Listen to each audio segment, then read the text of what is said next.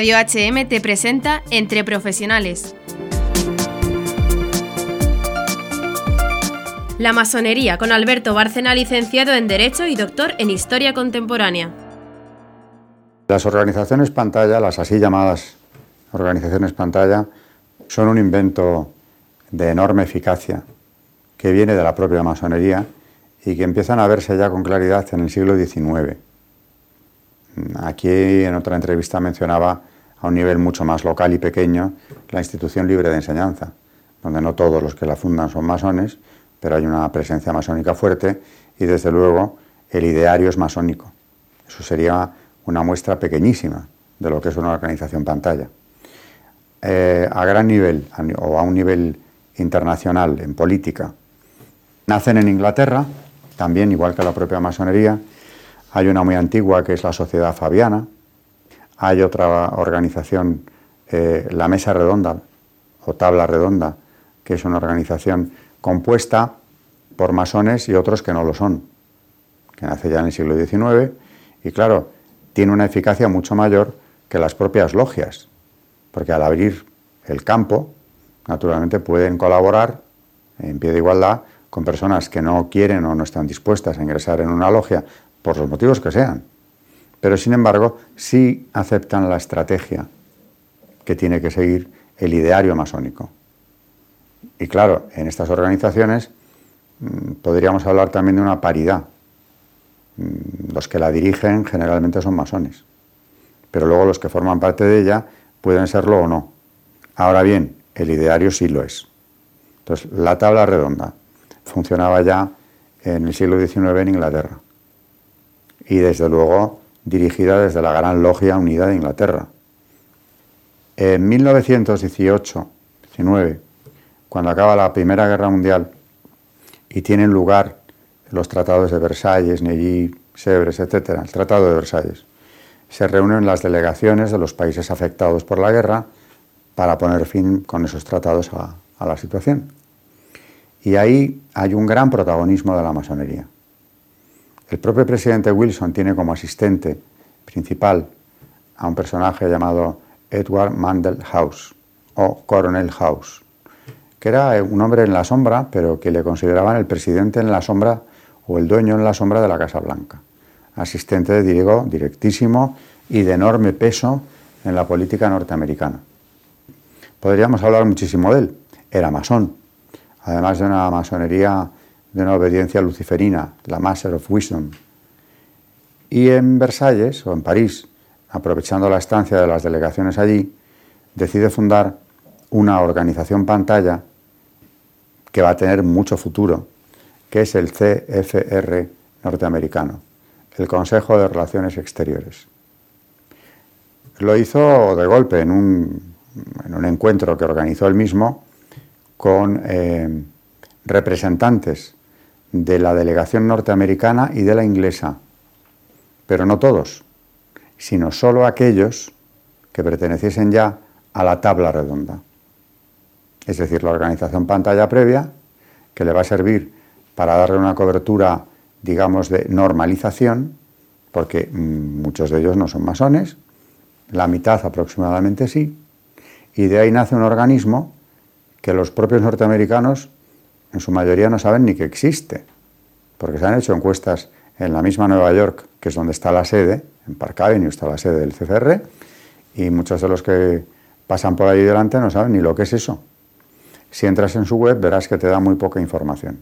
Supuestamente nace la organización para eh, mejorar el conocimiento del mundo en los Estados Unidos considerado un país aislacionista o aislado hasta la Primera Guerra Mundial, la intención siempre es buena, que los Estados Unidos conozcan el mundo en el que viven. Y esto se pone a rodar entonces. Y tiene el Royal Institute, que es la versión inglesa o la rama inglesa del CFR. Y por ese organismo, por el CFR norteamericano, pasan pues todos los que aspiran a tener algún puesto relevante en la política norteamericana. Generalmente los dos candidatos a la presidencia de los dos partidos que turnan han pertenecido al CFR primero, sean masones o no lo sean. El ideario lo es. Y se ha hecho un estudio a veces bastante serio por especialistas del número de miembros de esa organización que aparecen en las administraciones diferentes. Es decir, ha habido presidentes que han tenido en su administración a muchísimos miembros del CFR, hoy son ya unos miles, cuando empezó era una cosa más reducida, otros han tenido menos. Eh, presidentes, pues la mayor parte han pasado por el CFR, masones o no, porque hay algunos que no han querido serlo y otros sí. Evidentemente en los Estados Unidos han tenido muchos presidentes masones. Pero es que de ahí sale quien va a dirigir la CIA, el FBI y la administración en general va a estar en sus manos. Luego, claro, hay un trasfondo, hay un ideario masónico que se impone con frecuencia porque vienen de una organización pantalla. Ese sería para mí mm, un momento clave en la historia de estas organizaciones. Tabla redonda, CFR norteamericano, y luego ya del CFR eh, derivan otras organizaciones pantalla que cumplen funciones parecidas. Por ejemplo, una que es más conocida, el famoso Club Bilderberg, que nace ya en los años 50 del siglo XX, pero con personajes del CFR implicados en su creación. Y supuestamente no es más que un foro de, de debate, de reunión, de puesta en común, que se celebra anualmente, pero que observa las normas de las organizaciones pantalla al pie de la letra. Son círculos concéntricos en el Bilderberg, el núcleo central desde luego está compuesto por masones, pero los externos pueden serlo o no. Incluso el más externo de todos es el formado por aquellos invitados que asisten a las reuniones a lo mejor una vez en toda su vida, o dos, o varias, pero no se han iniciado nunca en la masonería. Y tampoco conocen en profundidad eh, las políticas que hay en el Bilderberg. Bueno, primero se les exige un secreto sobre lo que allí se hable o lo que ellos allí conozcan, por eso se sabe poquísimo. Últimamente, en los últimos años, un poco más. Pero es que la invitación les llega a los invitados con el mínimo de antelación. Cada, año es en un país, con unas medidas de seguridad realmente asombrosas, y se guarda el secreto de lo que allí ocurre. Pero ese comité asesor decisivo, el central, por supuesto es masónico. ¿Influyen en qué? Pues principalmente en la economía internacional, pero en la política también. Y ahí se toman decisiones que pueden afectar desde el precio del petróleo, que nos afecta después a todos, y que no tiene que ver con los intereses nacionales, sino con los del club. O cuestiones incluso eh, como si se va a apoyar determinada guerra. En el tema de los Balcanes ocurrió bastante, que el club opinó y tomó decisiones que afectaban a una decisión que en realidad debería ser de los gobiernos, que entran o no en la guerra. O como mucho, de las organizaciones internacionales que van a apoyar esa guerra o no. Y está el club detrás. Volvemos a lo que he dicho en alguna otra entrevista. No es democrático que personas no elegidas, sino designadas, invitadas a entrar en el club, decidan por millones de personas en cuestiones tan importantes como esta.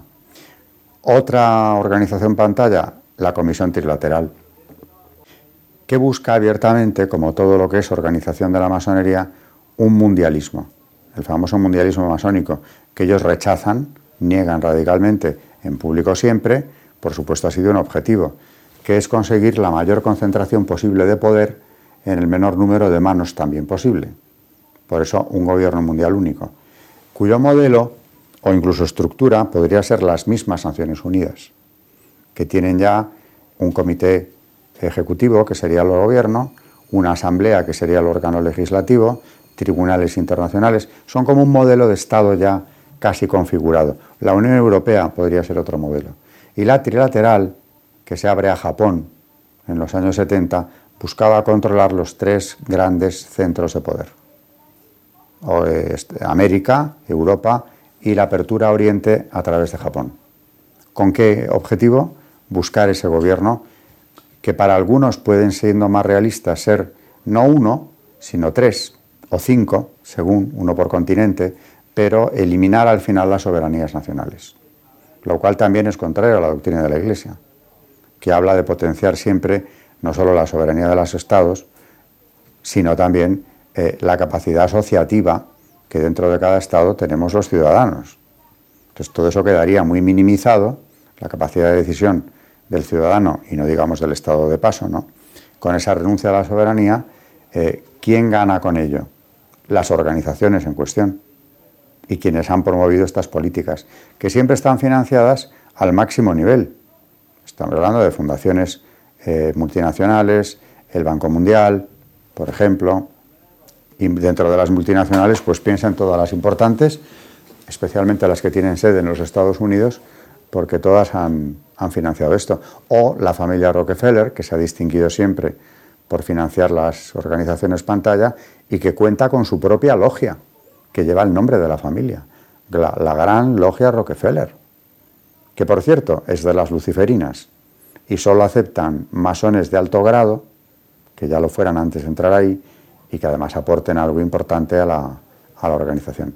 Bueno, pues con ese capital también se ha financiado, con el de la familia y la logia, a estas organizaciones frecuentemente.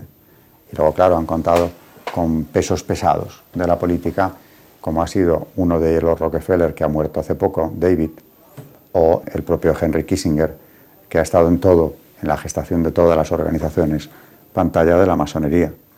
Por tanto, mm, detrás del escenario hay un mundo en el que se toman decisiones por los ciudadanos sin que estos se enteren siquiera de que ese mundo existe.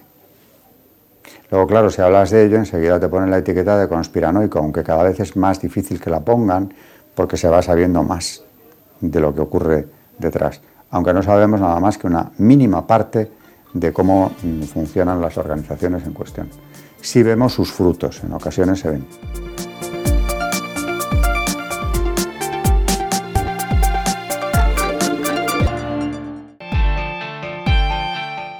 Has escuchado el programa de Entre Profesionales, aquí en Radio HM.